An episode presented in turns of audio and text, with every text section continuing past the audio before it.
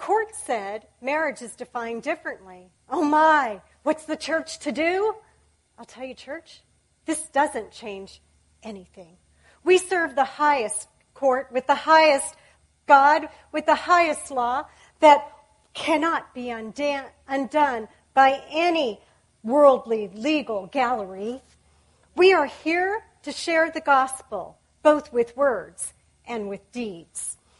To love, encourage, and pray for one another to the King of Kings.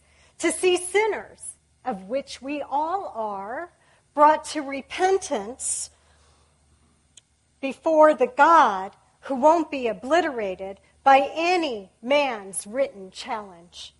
I'll tell you, church, this doesn't change anything. We opened our hearts to the abortionists and saw her restored. We opened our compassion to the unwed mother and saw her redeemed. We opened our lives to the adulterers and adulteresses and saw them renewed. We opened our sanctuary to liars and thieves and saw them reformed. We opened our doors to the addicts and idolaters and saw them conformed. We opened our arms to the partiers and porn lusters and saw them purified.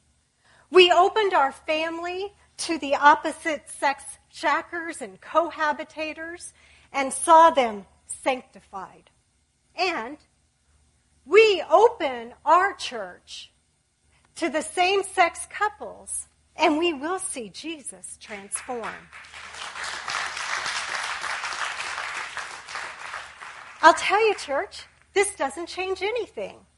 We will not be moved from the firm foundation on which we stand. A marriage equals one woman, one man. Sin is sin, no matter if judicially legalized, despite man's attempt to minimize. For us, it's sin, and we will not be harmonized. So, we, so we will love them all in words and deeds. We will watch them be transformed by the highest court with the highest judge who is filled with unlimited mercy, who desires that not one soul be lost, who saves the brokenhearted, the shameful, the miserable, the lost, who leaves the many to rescue the few. Who saved me? And you, and you, and you. So I tell you, church, this doesn't change anything.